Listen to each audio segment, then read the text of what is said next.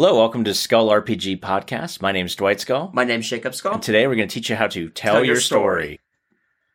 Hey, Jacob. So, what if there was a monster in a D&D monster manual, and I also think it's in the Pathfinder monster manual as well, for both 3, 5, and 5, that could be played in the next player, like the next GM's uh, group. And this monster could inherit the memories of its parents, inherit the memories of anyone that it took over their control of their mind, has some sort of illusionary spells, and actually has the ability to do enslavement. And the enslavement spell can't be broken unless they fail a will. Like if they if they succeed on a will, if they get a mile away from the creature, or they take any damage. But otherwise, they're enslaved, and they can communicate telepathically anywhere on the entire plane. What kind of monster would that be? You're talking about the Aboleth.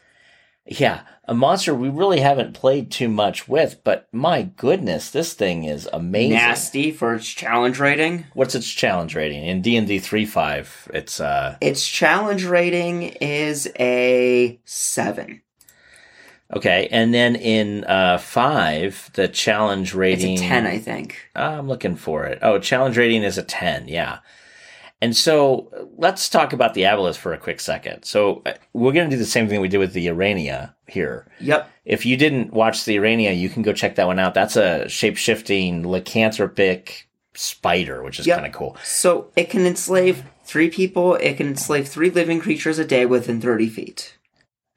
It has a lot of psionic spells, so it has illusion, illusionary magic. And then the nasty thing with it is it has two types of poisons.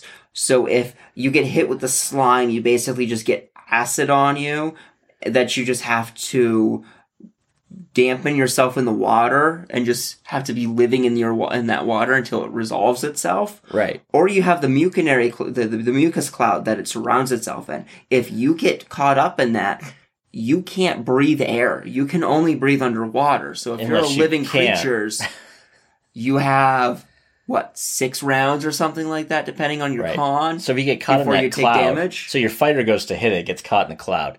Now your fighter can't breathe on air, or in the water but it can breathe if it goes underwater. But the problem is it can't breathe underwater because it's it's a it's a mammal, right? Your fighter's a mammal; it can't do that. and at, and at level 7 you don't have a lot of spells or a couple hundred water breathing potions on you to survive survive it. Yeah. So here's the fun part. So let's just uh, let's just pick a, a thing.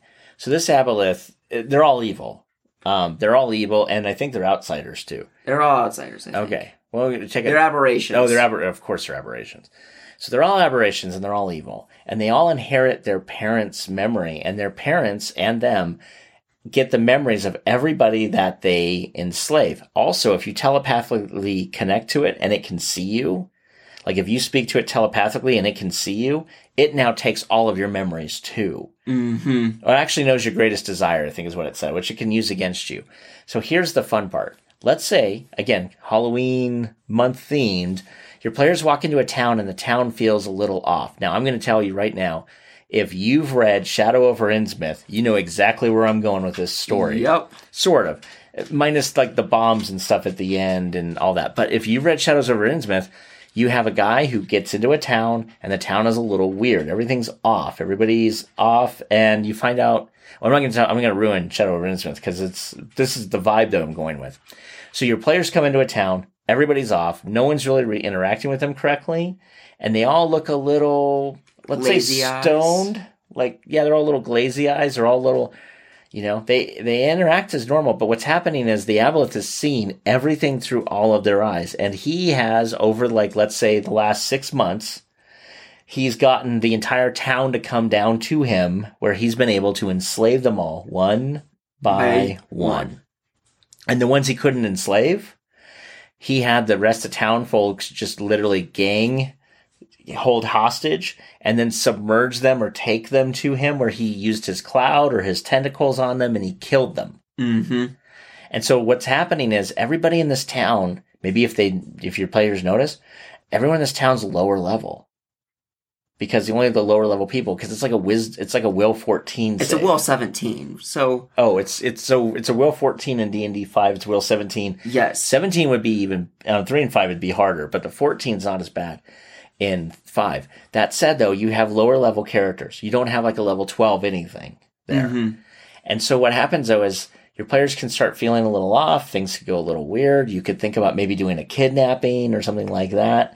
Um, or maybe they start to kidnap one of the people that your players def- like befriended in this. So like the only person that acted normal has now gone away and everyone in the town doesn't know who he is. They just kind of act like he never existed. And you're like, wait a minute. Like, I saw this guy. He helped me. What are you talking about? Nope Mhm. doesn't exist. And even his own parents don't. They claim he doesn't exist anymore. and Never did exist. His best friends, everybody doesn't gone. acknowledge that he, he even existed. So now you have like this, in, like this, this horror of your players know they're not going crazy, but literally everybody in the town says they're crazy. Mm-hmm. And so what ends up happening is eventually they start to piece together some clues where you could have that guy goes missing. Then they have that other weird, the other thing when all the players are a little odd. You could have maybe they start to, if they start digging around, they might find people with scraps of like diaries that were hidden that talk about people just going missing and never coming back. And if they start to try to dig into it, they can find out that maybe they find a scrap of paper or something that, or a, maybe the town has a little note, like a little newspaper, and they talk about how an underwater cavern was found, Mm-hmm. and then it was never mentioned again. You know, so you could do these things where you start dropping little hints and clues. I mean, you could also have something like, man, my daughter never acted the same when she visited the well. Exactly. You could have that happening too. You have these other things where like that you figure out how the aboleth got to the entire town, and then you could then spin it a couple ways. What is the aboleth's motivation? And this is what I like to do with my villains. And if you watched our like how to create a compelling villain, compelling villain, even if they're evil, has a plan. Mm-hmm. So what does this aboleth want? Well, the aboleth hates all land creatures, only likes amphibian creatures. So maybe this aboleth has an army of like Kuo-toas enslaved as well, or some other uh, amphibious like race.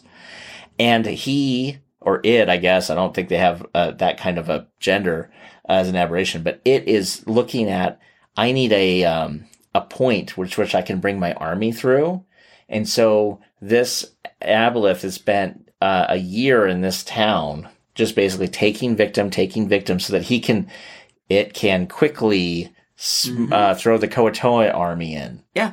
Or maybe the aboleth's a minor role to play, and there's a greater thing of like all of the Kuo-toa are rising up, and they're using the Aboleth to, oh yay, we need you to hold this point, Yeah. i.e., indoctrinate this town, have them hold this area for us, so we can prep an invasion here. It'd be interesting, you know. So you get the um, like there's the old tropes of uh, I don't know, like DC, I guess, does it the most, right? Where you have the underwater kingdom hates the upper water, the upper Yeah, it's, kingdom, it's Aquaman versus the rest of everybody else. right? So you could do a thing where maybe there's a king under the water, and this is the point which which is they're doing the invasion. Your your group has stumbled upon it. They have the ability not to turn the invasion back because they're not that high level, but they Set do it have the- back a while. Exactly. And maybe they can find out enough about the invasion if you have a larger world where they can Mhm. report that up. That could be one of your major conflicts where your major conflict is the, the battle between land and sea. And the sea is grabbing all the amphibian creatures it can. Mm-hmm.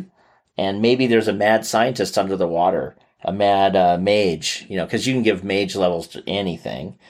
And it's trying to figure out, it's finding ways of doing permanency land, air breathing spells on bigger enough creatures to let them come onto the land if they have the appendages to make that a thing. Mm-hmm. So you could have like this larger story um, there, but the minor story is this horrific story of kind of invasion of the body snatchers where this entire town is lost. Now they're not they're not dead, right? They're just They're just controlled. They're Yeah. dominated, if you will. to use a Vampire the Masquerade term, they're thralls. They're thralls, right? But the nice thing is, if you, if this, if your wizards or something can recognize it, with a high enough spellcraft, they could make they could realize, wait, if we just take the, the town a mile away from this thing, they'll get a will save. If we cause any damage to them, even like subdural damage, not lethal damage, but the even any damage would cause them to have a will save. Again, but they only get one will save every 24 hours. So you might have to start abducting people and then figure out a way of giving them like um, a guidance spell. I think it's the one that gives you like a plus one to a, a, a Mhm. the next save, and then you hit them. Figuring out how to force for, for, for- force put force put a cloak resistant plus one on an NPC with a guidance spell or something weird. As they're all tied up, so they can't use it to dodge you. I mean, you know, some weird crap like that where you gotta like, you gotta figure out how to get this, how to get the town uh, how to fixed. buff enough of these guys to snap out of it. But remember, if they get close enough to him again, they'll they'll get taken again. So anyway, that would be um, one way to run an aboleth, uh, just in a very microcosm fashion, and how you could then connect it to your larger world. Yeah. Hey, thanks for listening. And for more resources, please go to skullrpg.com.